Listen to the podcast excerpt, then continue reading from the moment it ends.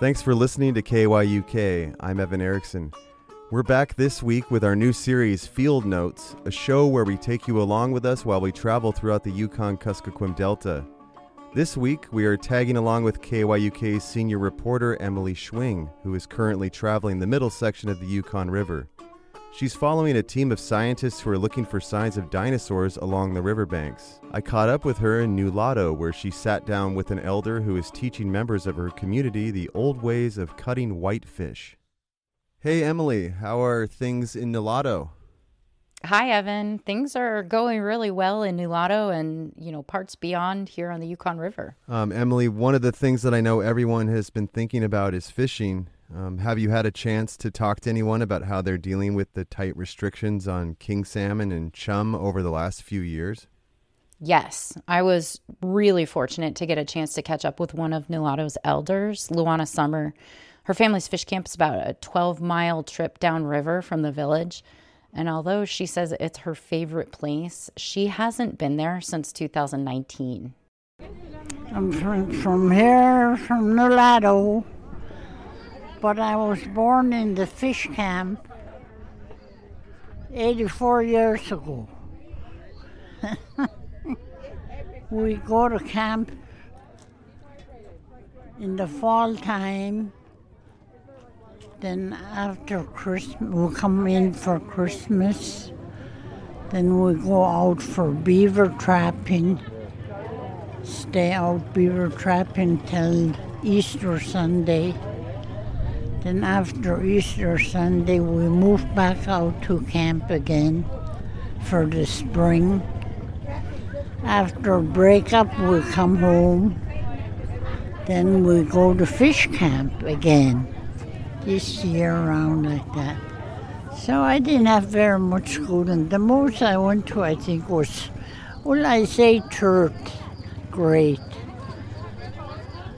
Probably fourth, but I made it third. Because I didn't finish school. Too much camp. Luana's is the last family in Nulato with an active smokehouse. Her daughter and granddaughter have been working with her all summer to cut, hang, and dry fish. And she's been teaching anyone in the village who wants to learn the old ways of cutting fish. Most of what they're working with is whitefish and sheefish. And white whitefish, sheefish, and silvers, kings, dog salmon, they all got different tastes. But they're nice, if they're nice and rich, they're good. Good to cut. I cut everything nice I get a hold of. What do you like about cutting fish? I don't know. I just love working at fish. It's I guess I just grew up with it and I just wouldn't. I learned lots from my mom. So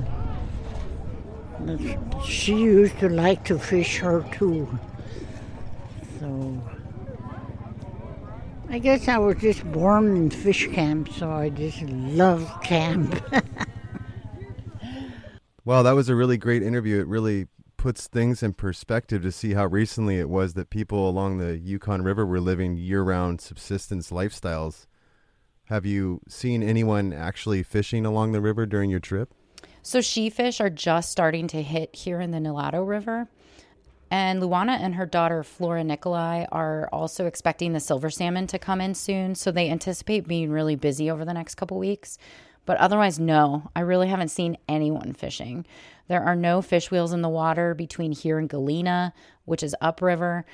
And I'm traveling by boat. So we have passed a lot of camps, but all of them are boarded up and they don't look like they've been used in a long while. How how do you think people are coping in general? Yeah, so people do have some pretty good attitudes around here though. They're really hopeful. One elder here in Nulato told me he thinks fisheries managers should start seriously considering hatcheries on the river.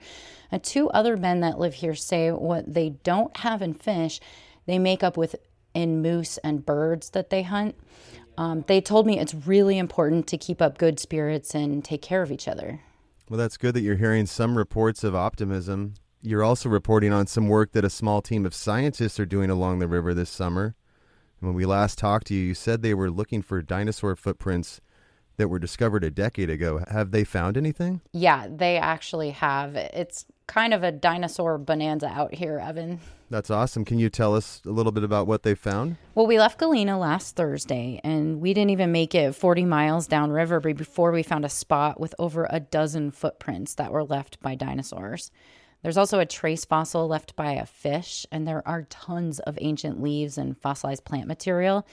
The lead on this project, his name is Tony Fiorillo. He's a paleontologist. He's pretty excited about it. Here's what he had to say after the first couple days of the trip.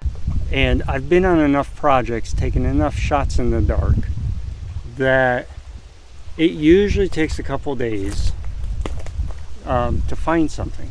And it's just noon now on day two. So, really, in 24 hours, we've added information about who lived here, um, the animals, we've added information about the plants. And so it's just going to get better and better. Since then, Evan, the team has more than doubled the number of dinosaur tracks that they've found. They're relying on an academic paper that was published back in 1989 to locate the kinds of rock where dinosaur tracks are likely to be found. So far, what the rocks are telling us is that the dinosaurs who were here lived in this rich deltaic environment. So think of the Mississippi River Delta. We found these huge petrified logs that indicate the trees here were really large at the time. And there are also these giant fossilized leaves. One is eight inches long. Well, that's fascinating to think back what it must have looked like during those times. Uh, the question I want to know is what kind of dinosaurs are these? Yeah, great question. So, there are tracks left by lots of 10 to 12 foot long plant eating dinosaurs. They're called ornithopods. There are also two tracks from a meat eater called a theropod. One of the researchers also discovered a track with four toes, which was likely left by this armored dinosaur called an ankylosaur. And they've also recorded this huge bird track from a species known as Magnoavipes. Think of kind of like a giant sandhill crane. Sounds like it's really shaping up to be a cool story. Um, where are you headed next? Well, we're gonna just keep picking our way down the riverbanks toward Kaltag and maybe villages beyond. We still have over a week left on the river, so I'll be here looking for more dinosaur tracks and talking with more people who live out here about what's been going on with the fish. And just a quick shout out before I sign off, Evan. I want to thank the tribal administration here in Nulato for all of their hospitality, especially Martha Turner. She's just been so helpful and welcoming and has made it possible for me to get you this story by way of their internet connection. Well, we are glad to hear it all worked out and thank you for filling us in on how your trip's going and we hope to hear back from you soon as you continue your journey down the Yukon River.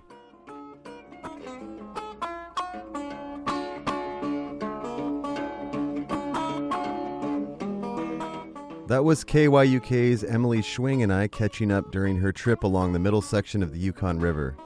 If you have thoughts about this journey, questions for Emily, or want to tell us about your experience with subsistence on the Yukon River this year, you can email us at news at kyuk.org. That's news at kyuk.org.